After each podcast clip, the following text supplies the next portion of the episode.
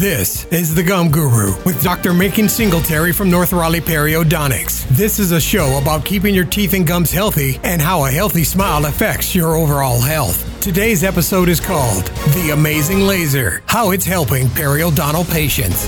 Welcome to the Gum Guru. I'm Jason Kong here with Dr. Macon Singletary. We thank you so much for joining us again for this episode. We've got a wonderful show lined up today. As you heard, we're going to be talking about the amazing laser and how it's helping periodontal patients. Dr. Singletary, how are you doing? Good to see you as always. Oh, yeah, thank you, Jason. Doing better than I deserve, you know? We're blessed. That's always a good position to be in. So, Let's start with this laser. This is always exciting. Technology Technologies always seem to be advancing. Tell us what we need to know about this. Yeah, well, yeah, the laser technology is just phenomenal. Yeah, in the medical field, it's really expanding, and of course, they use it in medicine for eyes and skin, and, and in dentistry, there's lasers for soft tissue and hard tissue.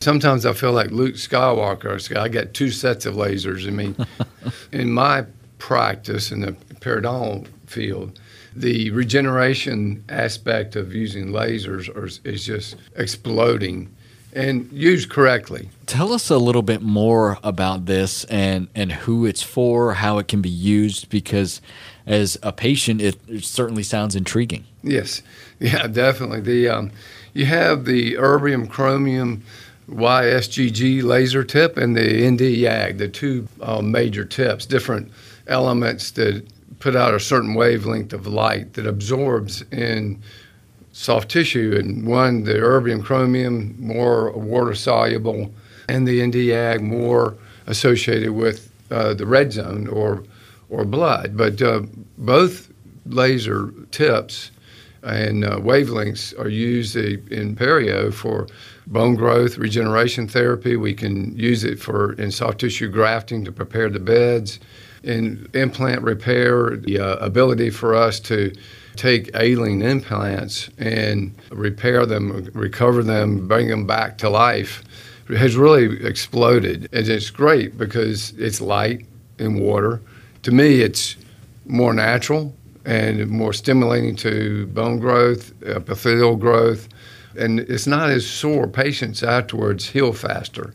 yeah, I'm not trying to date you here at all, but how does this compare to having this tool available to when it wasn't available to you in your practice? Well, it's amazing. The the regeneration capacity is more significant. It's more potent, and it heals faster. Patients are less sore. So, procedures that I would do 20 years ago, a major access to root surfaces and things. Here we do it, and we call it minimally invasive laser assisted procedure or my lab. and it's just it, we don't have to pull the tissue back, and therefore the patient's not sore, they heal quicker. In most cases, it makes the procedure go faster. Some cases, it does slow me down a little bit because the light is not, when you go into hard tissue, doesn't um, penetrate as deep and, and doesn't work as quick as a burr would, but it's kinder as a patient, I like the sound of that. That sounds good to me. And speaking of patients, how do we know if we're someone who is a candidate to have this used as a form of treatment? Well, if you are a general dentist, the, the ND YAG or the uh, that laser tip can actually remove decayed tooth structure. And it just depends on the operator and their comfort zone with using the laser in their practice. In soft tissue, uh, in perio, it's an option. The traditional way is not bad, but the ability to take an aphthous ulcer and help it heal quicker, we can use the laser for that, or even a, a fever blister on the lip. We can use the laser also to help with sleep apnea. NightLase is a form of treating the back of the throat and using that technology to help uh, tighten up the collagen fibers in the back of the throat, lift the soft palate up and it opens the airway, and the, uh, the AHI score, or sleep apnea scores, start to go down because they can breathe better. So it really is up to the operator. It is an investment, but once you get used to using it, the comfort zone goes up quickly. Well, I want to talk to you a little bit more about NightLase, and we've got Mitchell here in the studio, your son. I want to talk to him in just a bit too. But for NightLase, what is the treatment outlook look like that if I'm a patient and I'm interested? Maybe I've uh, had some experience with sleep apnea and it's something that I'm concerned about and maybe want to have a chance to have that alleviated. What does the treatment look like?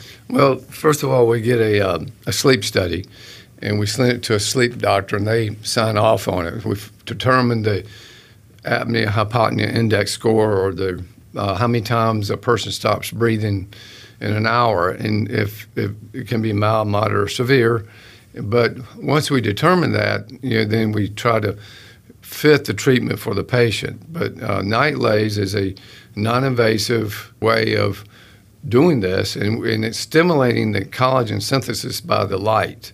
It takes a little bit longer. It's because you have to go and uh, it's predicated upon collagen growing and the synthesis, collagen synthesis. So younger people uh, react quickly, as was with Mitchell. Older people it takes a little bit longer, but generally the uh, process is you know, the first session takes about 20 minutes, and we do it three weeks apart. And generally three visits should do it, three 21 day segments. We add a fourth if we don't feel like we got enough of a result. And particularly uh, older people, we don't charge extra for that. We just do it.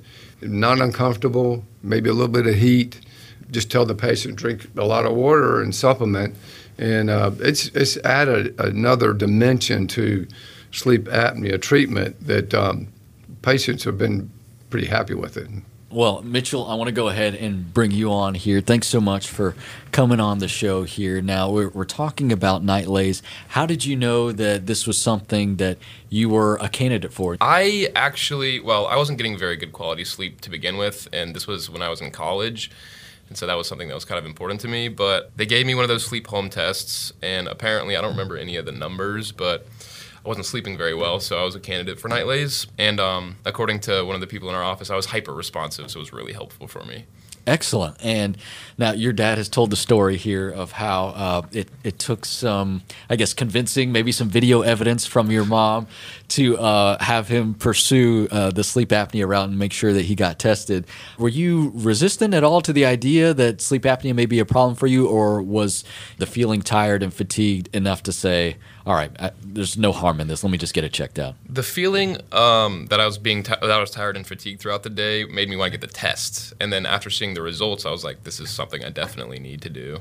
And were you told that you snore at all, or was it just you were noticing the, the fatigue? I did snore a lot. Um, I was noticing the fatigue, and apparently like throughout the night i would stop breathing for like a few seconds or maybe even up to a minute at a time which is scary so that is really scary yeah. and i can imagine that sitting in that chair for the first time and this laser technology while it, it sounds great you know may, maybe there still could be some anxiety there were, were you nervous at all with that or just sort of happy to have a treatment solution available to you pretty quickly? Well, both of those. I was happy that um, I could get it done, but I mean, it is a laser, so I was like, they're putting a laser in my mouth. I was scared that was going to be like painful or anything, but it really wasn't. It was almost like if you were to run a toothpick on the inside of your cheek. That's like the most level of discomfort I had. Wonderful, and that for both sessions, that's uh, that's the sensation that you felt. Yep. Yeah.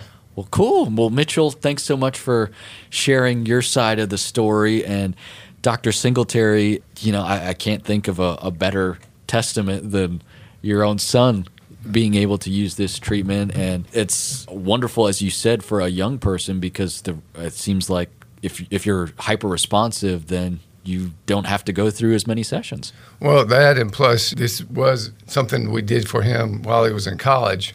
Obviously, we want his attention level and not him fall asleep in the middle of the class. That was sort of another ulterior motive on my part to see if we could get this thing going for him. So he responded pretty quickly. And young people do. Older people respond too, but it takes a, maybe a couple more sessions to, to, to get uh, the collagen to, to, to synthesize and rev up a little bit. Yeah, it's a wonderful treatment option, and as Mitchell said, it relatively painless as well. It just felt like a toothpick on the back of his throat. I mean, uh, I would think that's kind of hard to describe, but knowing that it's not something that you're going to be dealing with any sort of sort of pain. I, I, would imagine after that first session, your patients are excited for the next one. They are, to tell you the truth. And then, you know, I sort of vary the, the, the we do it in pulses, and so I always get a feel from the patient how sensitive they are. So I can shorten the pulses up You know, and if they, and, and it seems like the more sessions we go through, the number of pulses go up to the maximum level. Um, so I, I'm very sensitive to the patient's demeanor, and if they're uncomfortable, I'll back off a little bit.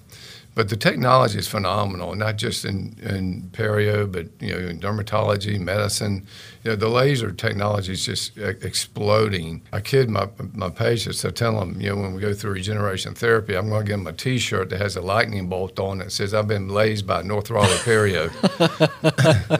you should do that. I would wear that shirt. That's that's cool. Uh, well, what do we need to know for our action step? We always leave with something that we can do on our own to make sure that we're doing our best to take care of our health?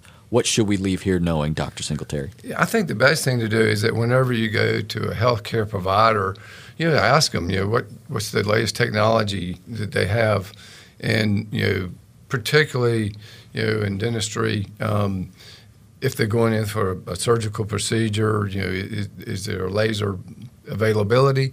Uh, is not too prevalent in dentistry, but it's more and more people are using it, and more uh, surgeons are periodontists, particularly.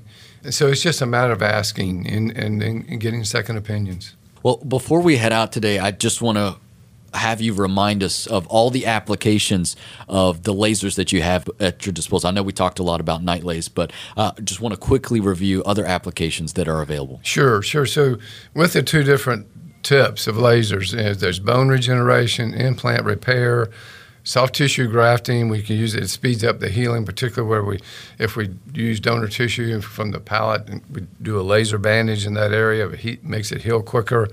Aphthous ulcers in, inside the cheek, under the tongue, or fever blisters, and we can use for other aesthetic procedures like what we call LipLase or smooth lase, which is inside. I can't go outside but um, stay inside the lip and, and up under the lip. And so it can help stimulate collagen synthesis in that area. So it's, it's a pretty wide range of applications. It just varies from person to person. Gingivectomy is removing extra gingival tissue. We call it aesthetic contouring.